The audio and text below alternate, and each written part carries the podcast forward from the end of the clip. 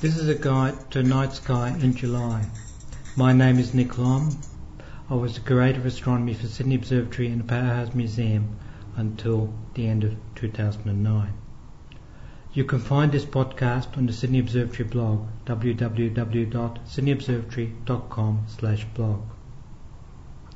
If you'd like to become familiar with the night sky, what you need to do is download the map associated with this podcast simple to download on PDF. Print it out and take it outside with you. Dress warmly because in July the nights or evenings tend to be fairly cool. What you also need is some kind of torchlight and preferably one with a red light because red does not destroy your adaptation to the night sky. You can look at the map and look up into the night sky. If you don't have a red torch, put a little bit of red cellophane in front of an ordinary white torch and that will give you a red light to be able to look at both the map and the night sky. You also need to be familiar with the cardinal directions, that is north, west, south and east. You need to know where they are with respect to your location. East is of course where the sun rises, west is when the sun sets, and that gives you a fairly good indication. Around 12 noon the sun is roughly due north. So let us begin our tour of the night sky in July. Let us start in the, in the east, where we can see the familiar sight of the constellation of Scorpius, the Scorpion. This is a very welcome sight, visible in the Australian winter. It's a very obvious constellation. It's one of the really few bright and easy to find constellations, so it's an excellent signpost to the night sky. It has a long, curving line of bright stars. At this time of the year, it's an eastern sky, with the claws of the scorpion high up, a little bit towards the north. The actual sting or tail of the scorpion is towards the south. In the middle of the scorpion, we find the reddish star Antares, which represents the heart of the scorpion. Antares is a huge star. Its name, Antares, means rival of Mars. The reason for the name is because Antares has a similar reddish colour to the planet Mars. Occasionally, when Mars passes close by, as it does on some occasions, they look like two very similar reddish objects close together in the night sky, and that can be very spectacular when it happens. As I said, Antares is a giant star. It is relatively cool with a surface temperature around 3200 degrees Celsius. This may sound like a lot, but compared to our own sun, which is a temperature around 5500 degrees Celsius, it is a relatively cool star. It is that coolness which gives it its red colour. Because it's so big, so huge, even though it's relatively cool, it still puts out a huge amount of light. So it appears to be a very bright star, even though it is 600 light years from us. Light has taken 600 years to reach us from Antares. The star is so large, if we replaced our own sun by Antares, and I should say that we wouldn't want that to happen, then the Earth would be engulfed by it, as would the planet Mars and many of the asteroids, the rocky objects that circle the Sun between the paths of Mars and Jupiter. Jupiter would be just outside Antares, but not very far from it. The solar system would be a very different place, and it would not be hospitable place for human beings if Antares replaced the Sun. Antares is a companion star circling around it. That is a hot star, so there's quite a contrast between the two. The companion star has a temperature around 18,000 degrees Celsius and has a bluish colour. If people look at the two, two stars together, the reddish Antares and the blue companion star, they sometimes describe the companion star as green. That seems to be some kind of cross, contrast effect in our own eyes. This companion star appears small compared to huge Antares. However, it's actually larger than our own Sun. It is something like four times wider than our own Sun and has a mass about 10 times that of our own Sun. It's 2,000 times as bright as our own Sun. We do not as yet know how long the companion star takes a circle around Antares, but the current estimate that is something like 1000 years. Now let us move from the eastern part of the sky, from Scorpius, the scorpion, to the north. We're facing north and looking up. The most obvious star that we can see is a star called Arcturus. This star is part of the constellation of Bootes, which is the herdsman. Arcturus means the bear watcher. Arcturus is one of the brightest stars in the sky, the fourth brightest star in the sky. It is the brightest star in the northern hemisphere as seen from the northern hemisphere. It's a slightly orange coloured star at a distance of 37 light years from us. It is closer than Antares, which, as you recall, is 600 light years away, but just like Antares, it appears like a bright star in the sky. Arcturus is an interesting star for a variety of reasons. One of them that it moves around the centre of our own galaxy a little bit slower than our own star, the Sun. Of course, we move around the Earth. We, on Earth, move around together with the Sun. Arcturus is believed to be somewhat older, older star than our own Sun. It comes from an older generation of stars in the galaxy. There has been a suggestion, which may or may not be true, but it's an intriguing suggestion, that Arcturus does not come from our own galaxy, but comes from a small galaxy that merged with our own galaxy many thousands of millions of years ago. And that would explain why Arcturus is a different motion to other stars in this part of the galaxy as it's moving a little bit more slowly around the center. Let us now move to face west. The most obvious star that we can see is the star called Regulus. Regulus is towards the west and a little bit towards the right and somewhat towards the north. That is, it's in the northwest. The name Regulus means little king. It's 77 light years away. It gives off more than 100 times as much light, or at least if we're close to a star, we would see it intrinsically give off something like 100 times as much light as our own Sun. It's a fairly hot star, 12,000 degrees Celsius, which compares, if you recall, with our own Sun at about 5,500 degrees Celsius. Regulus is a star right in the ecliptic, right on the path of the planets and the sun and the moon as they move along across the sky. Consequently, Regulus can be occulted or covered by the moon. And that is an event that often happens. Regulus also has a companion star circling around it, but it's a fairly low mass star that is a large distance away from Regulus. In fact, this companion is 4,000 times as far away from Regulus as the Earth is from the Sun. This large distance means that it circles around Regulus, the main star of Regulus, very slowly. It's believed that it would take at least 100,000 years. I repeat that, 100,000 years for the companion star of Regulus to circle around it. I'm afraid none of us are going to be around to see the companion star complete a circuit of Regulus. But people in the distant future will be able to estimate the exact period. For the moment, all we can do is make an estimate that would take somewhere around 100,000 years. Interestingly, this companion star, this little companion star that's circling around Regulus, is also a double star. The two stars of the companion take around 1,000 years to circle around each other. Let us now move to the southern part of the sky. If we face south and look up, we see in the early evening the Southern Cross. This is the best time to look at the Southern Cross, the most famous group of stars in the Southern Hemisphere. It's the best time to view it in the early evening because it's very high up in the sky and it is sort of standing vertically, vertically due south at this time of the year in the early evening. If you look at the Southern Cross, you can easily see four stars. There is also a fifth star, which sadly is becoming lost due to light pollution in our cities.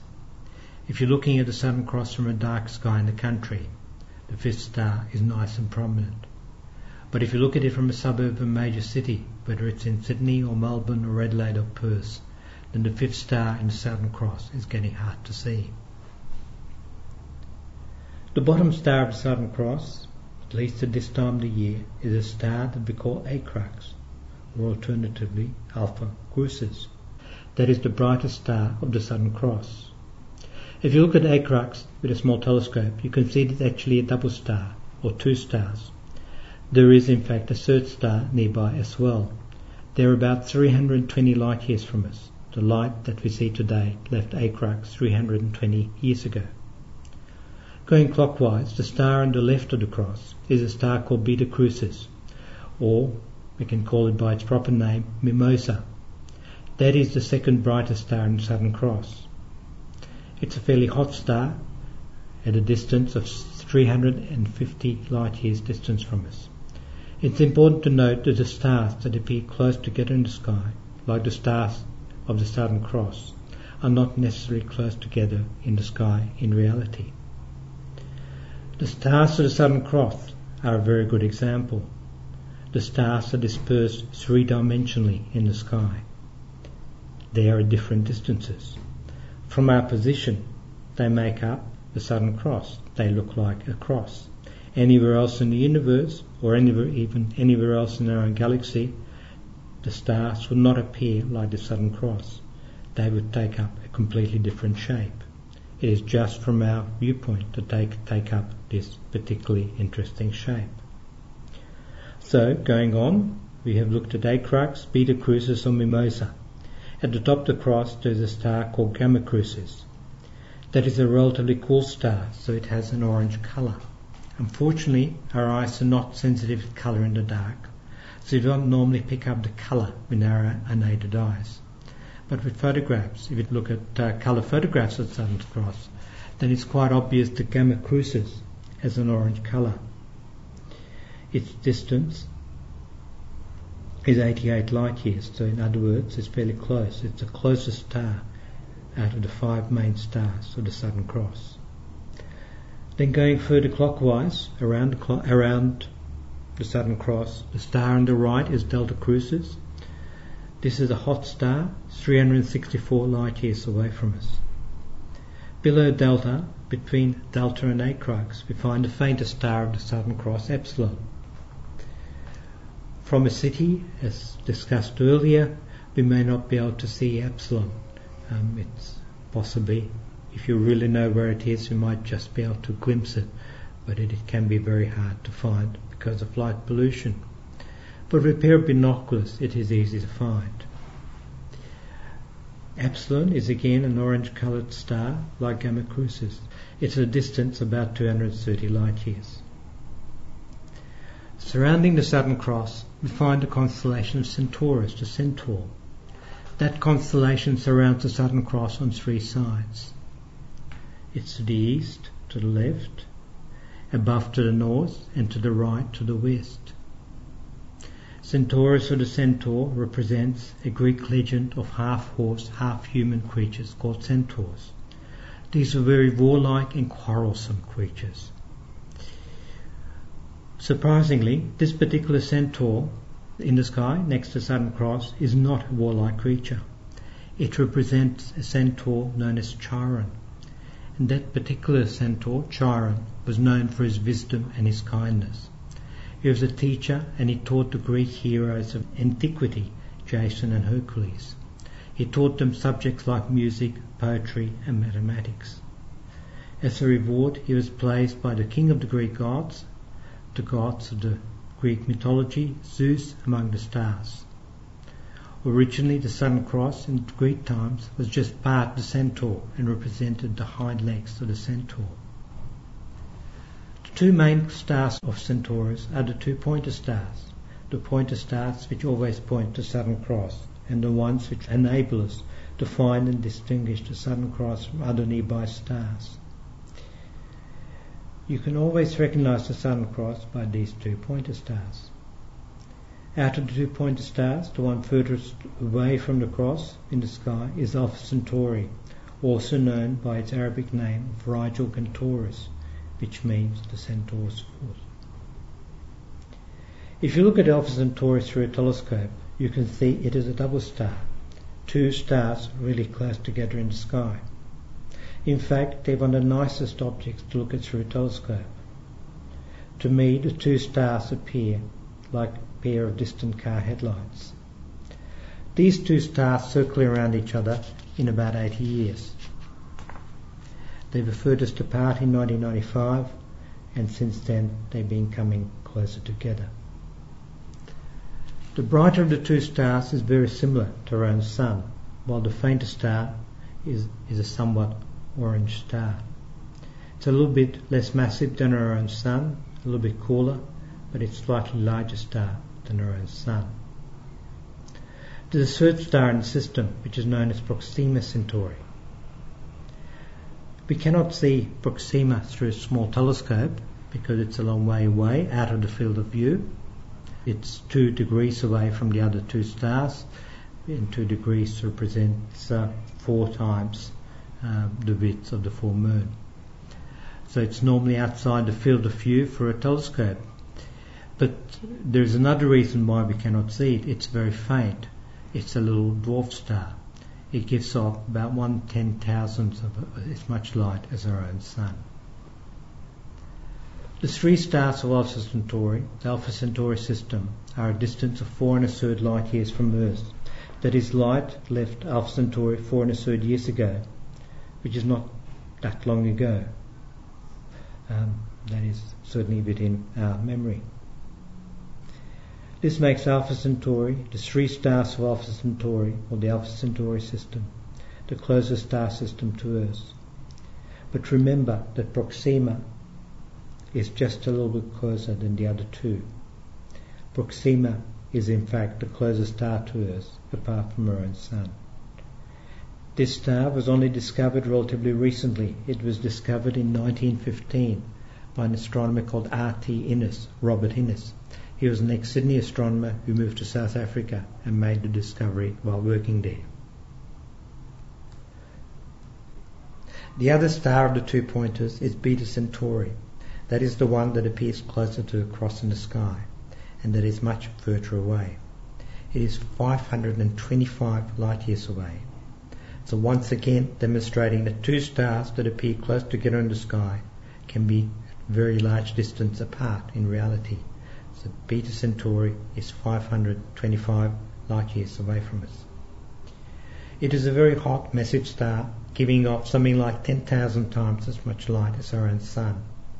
Through a telescope, you can just see that it is a double star. You can see a faint star associated with the main primary star through this, though this faint star is still 400 times as bright as our own Sun. Finally, before we wrap up this view of the stars in July, I'll mention another object in part of the constellation of Centaurus, an object called Omega Centauri, that is known affectionately to astronomers as Omega Cen. This is a globular cluster, a huge ball of several million stars. It is believed to contain 5 to 10 million stars. This ball of stars circles independently around the center of our own galaxy. It's the most massive, the 160 or so globular clusters, similar balls of stars, that we know about in our own galaxy, the Milky Way. At a distance of 16,000 light years, it's relatively close to us for a globular cluster.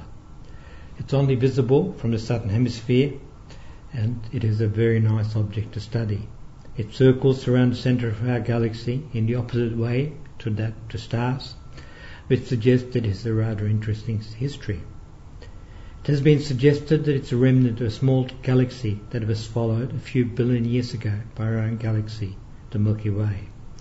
This is the remnant, the very central part or the nucleus of the small galaxy, and it as the globular cluster Omega Centauri.